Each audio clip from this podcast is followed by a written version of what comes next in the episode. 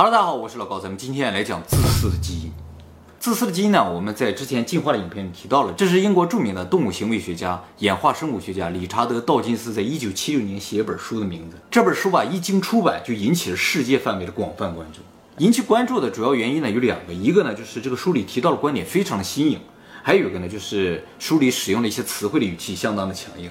强硬，强硬，哎，你看这个题目就很奇怪。他说自私的基因就把基因拟人化了。一直以来认为基因它是不可能有意识，或者它都不能算是一个生命，但是他把它拟人化了。而且自私的这个词儿呢，就让人感觉有一定的敌意在里面。其实道金斯这个人本身就是一个特别强硬的人，他今年已经七十九岁了啊，他是一个完完全全的纯粹的无神论者。还有不纯粹的。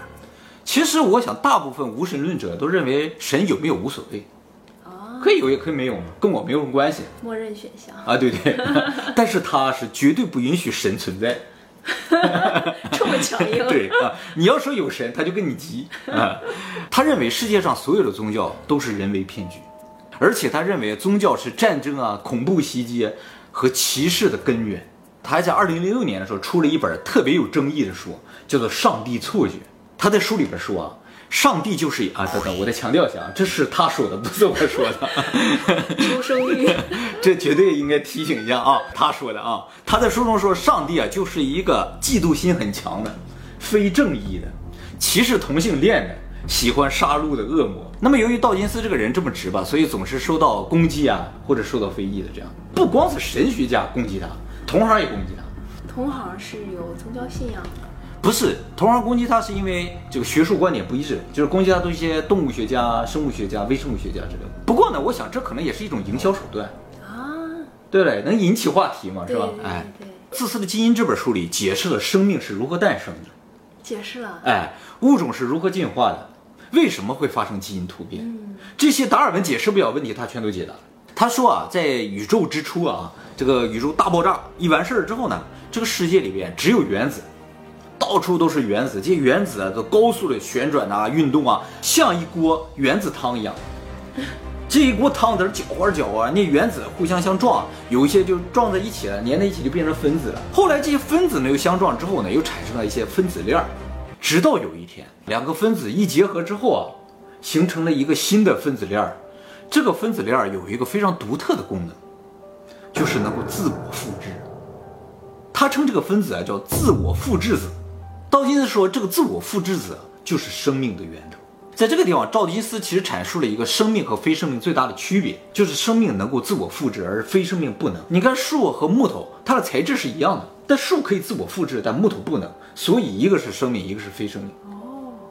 但是呢，这个说法里边也有问题。你看机器人，它可能也能自我复制，或者电脑病毒，它也能自我复制。但是你并不能说它是生命，肯定还有其他的东西能够区分生命和非生命。那它是怎么产生的？这个他不知道。他说啊，这个东西虽然感觉产生的几率非常的小，但是只要有几率，它就是有机会产生的。其实他这个想法的根据呢，就叫墨菲定律。墨菲定律就是说，再小的有几率产生的事情，它都会发生。关于墨菲定律呢，以后我们会专门做视频给大家讲解啊。这个能够自我复制的分子诞生之后，宇宙发生了变化。以前所有的分子也好，原子的产生都是随机的，就是原子汤在这互撞产生的嘛。所以大家诞生的几率都差不多，但是一个能够自我复制的东西诞生之后，这个能够自我复制的东西的数量会急速的增长，而且它这个数量增长不是一个变两，两个变三个，而是指数型的增长，一个变两个，两个变四个，四个变八个，所以很快啊，宇宙里面就充满了这种自我复制子。但是这种自我复制子的数量增长的时候呢，会遇到一个问题。就是它复制就需要很多和它一样的材料，而这个材料在宇宙中不是无限的。就比如说要造一个我吧，就需要蓝色的原子，需要一个白色的原子。但是宇宙中蓝色原子和白色原子产生的概率和其他红色、黄色是一样的，所以数量是有限的。也就是说，它们自我复制的时候，复制着复制，材料就没了。所以这种复制啊，按理来说是应该有一定容错几率的。就是说，必须和我一模一样的原子，我才能复制的话，那很快你可能就复制不了。你必须允许，就是是蓝色的原子，但是。不用那么蓝，哎，稍微颜色浅一点也可以，允许这样的错误的产生，而这个错误就是基因突变，就是一种大自然的容错的机制，为了保证自己能够复制下去。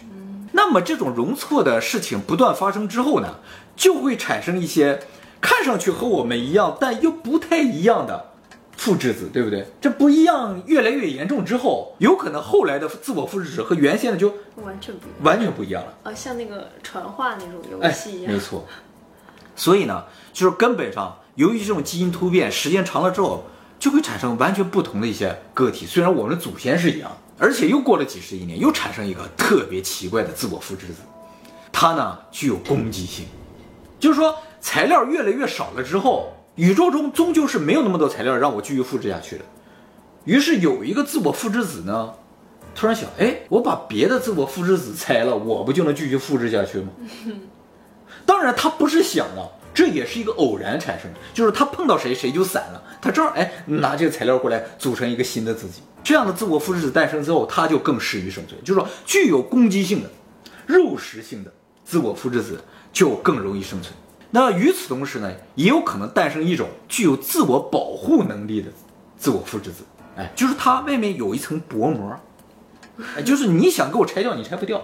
这种具有保护性质的自我复制者，其实比具有攻击性的更容易存活。就像山姆一样，啊，山姆让，对他擅长保护自己嘛，对吧？冲锋陷阵的早都没了，对不对？所以大家要在一个环境里生存下去，最重要的并不是消灭你所有的敌人，而是学会保护自己。自己不被别人消灭是生存下来的第一守则。那么说到这儿，里边有一个非常健全的自我复制子，外边呢有一个薄膜，你觉得这是个什么东西？细胞没错，就是说，自我复制子发展到一定程度之后，它的最终形态其实就是基因，而细胞呢，就是保护它的那个薄膜。当然，这也没有结束了。一个细胞呢，后来也会开始自我复制，变成更多的细胞，各种各样的细胞。然后各种各样的细胞，它们后来又会变成多细胞的生物，然后一点点发展，就到我们现在的人了。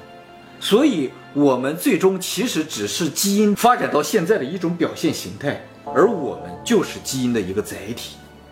外面那个膜，对，只是我们更复杂一点。比如说，我们有脑子、有器官这些东西，这些东西都是基因设计好的，来帮助它更好的生存。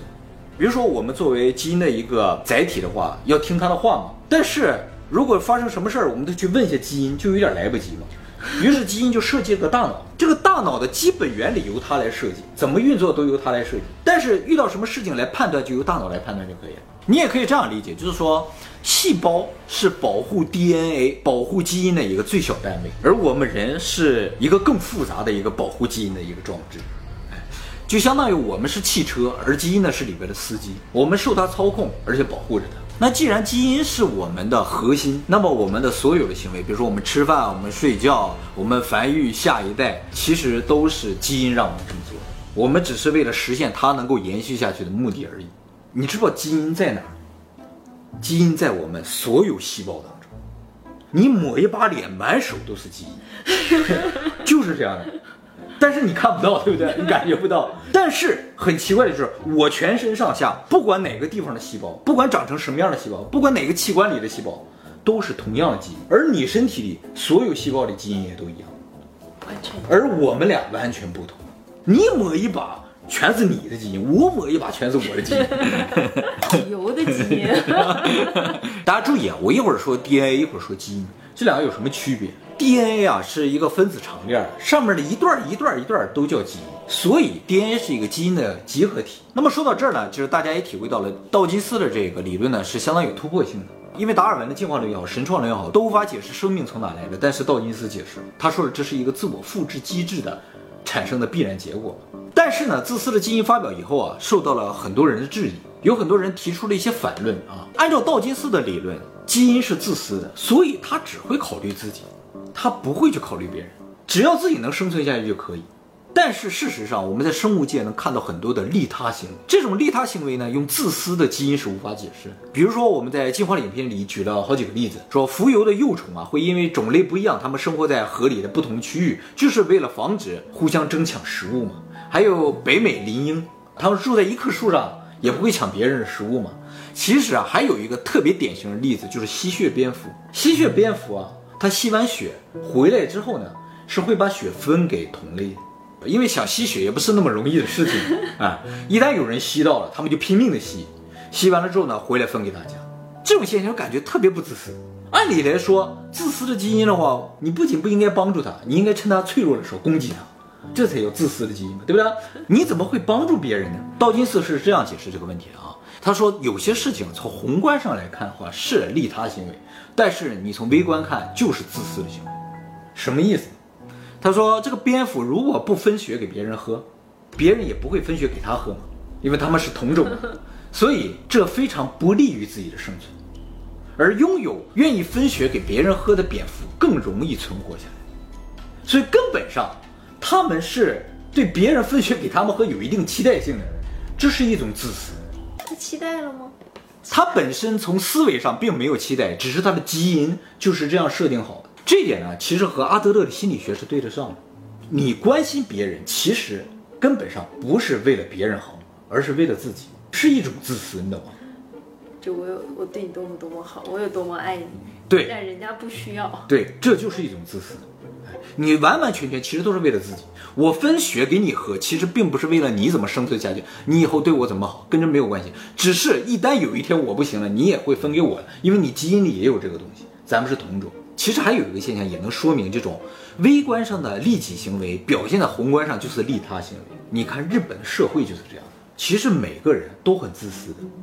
他们把自己关在屋子里，但是从表面上看上去，就是哎，大家都不打扰别人，整个社会非常的协调，就是这样的。其实你微观到个人的话，他们就是一种自私，他们并不关心别人，他们只关心自己，但是表面上就是不打扰别人。那如果去打扰别人，反倒是对大家好。这就说明什么？你关心别人也是自私，你不关心别人也是自私的，就是根本上生物它就是自私的。你所有的行为看上去不管是自私的还是不自私的，它都是自私的。还有啊，有人反驳说说你看啊，按照自私的基因的说法啊，生物在求偶的时候，因为求偶是非常重要的，涉及到你这个基因能够遗传下去的问题。这么重要的问题，如果是自私的基因，雄性来争雌性的时候，应该大打出手，不是你死就是我亡啊。但是自然界里大部分求偶的活动是比较平静的，虽然也有打斗的，但是打斗也适可而止，不会杀死对方，顶多把他赶走。而大部分是什么情况呢？孔雀开屏，是不是？或者跳一段舞啊，是吧？唱一段，或者是你看我的羽毛好不好看啊，是吧？都是这样。你看我这个脚长不长？哎，都是这样，只是看看而已，就比较比较而已，就完事儿了。说这就不符合自私的基因，完全没有这种优胜劣汰啊、竞争的感觉，哎，人也是这样。对不对？看看我的房子，我的车，就完事儿了，不用打，是吧？对不对？啊，打扮的帅一点就可以了。女生也是这样吗？打扮的好看一点就完事儿嘛，对不对？按照自私的基因的话，是一定要消灭对手的。那么道金斯是怎么解释这个问题呢？他说啊，从表面上看啊，确实好像有一点利他的感觉在里面，至少没有自私的感觉。但是其实也是自私的，为了自己。为什么呢？因为啊，在自然界里面这种求偶啊，你的对手不光一个，你如果跟对方拼个你死我活。就是说，你杀死了对方，自己自损八百，结果随便再来一个，你就完了。你给别人机会，说不定他帮你灭掉两个，倒是有这种可能。对不对？就到最后你会发现，非排他性的这种竞争，对自己来说才是有利的。你就说，就是两强相争，你死我活的，最后来个弱的活下来了，这不很奇怪吗？这不符合自然规律。所以，这种非排他性质的竞争呢，不是为了保护对手，实质上就是保护自己。所以本质上来说，也是一种自私的行为。还有一个就是父母和孩子的关系也是这样。表面上父母为了培养孩子很辛劳，付出很多，是一种利他的行为，但其实他认为这种利他行为都是自私。父母其实就是为了自己。从基因的角度，你作为他们的孩子，是他们基因的延续，所以他一定会对你好，为了延续自己的基因嘛。从心理上，他能够控制你，所以能得到心理的满足嘛。从现实角度，如果他们把你养好了，以后你也可以待他们好一点嘛。所以从任何角度来说，父母抚养孩子绝对不是利他行为，而是利己行为。但是他这种利己呢，是非主观故意的利己。嗯，那父母在遇到危险的时候会舍弃生命保护孩子吗？也是一样的，这是为了让自己的基因延续下去。那我很年轻的时候呢？比如说我的孩子才两岁，我还可以再生呀。你再生不也是为了延续吗？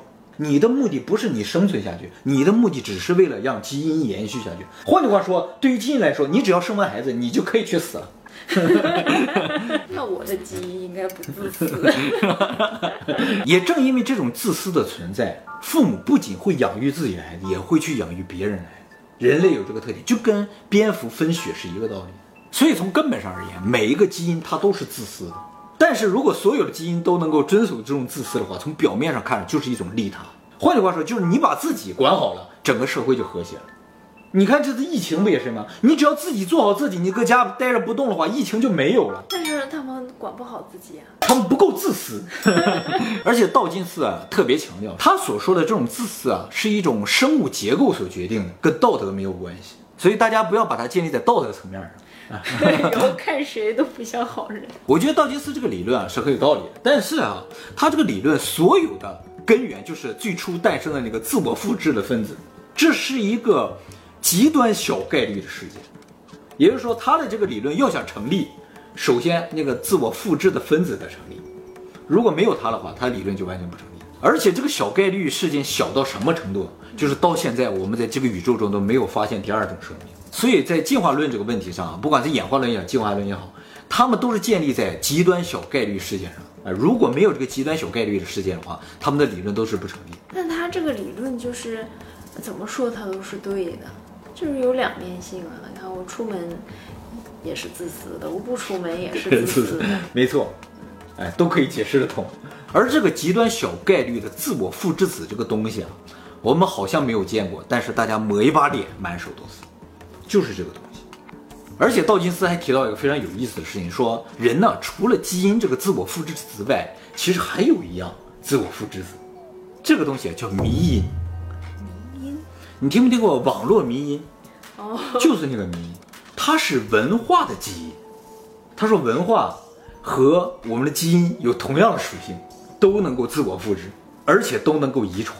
什么意思呢？就说文化其实像人一样，一代一代的相传。嗯，而且在文化的传承过程中，还会发生基因突变。哦，会的。嗯，因为比如说我传传给你，你理解不一样，你可能就稍微改一改，传给下一代人，一下就发生突变了。而且只有适应环境的文化才能保留下来，不适应的就会被淘汰掉，跟基因是一样的。但是呢，迷因这个文化基因啊，要比我们的基因更容易传播。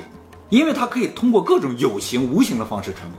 现在我们甚至可以通过网络来传播，就一下子让所有人都了解到这个文化，也就是让所有人都接受到这个迷音，就复制到了，就复制到了。人还得通过繁殖才能传给下一代，他不需要。那他自私？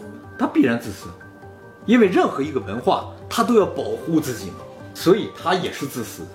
所以现在大家也接受到了我们的文化基因。啊，没错，大家已经被这我们种上了迷因了啊，不知道了，不知道了啊。然后大家接下去就会把这些会突变，然后继续传承下去，讲给他们的孩子听。说以前啊，有一老高，就没有突变呀，把你讲的又，你你叫搬运，这也是网络迷音的一种自我复制子呢。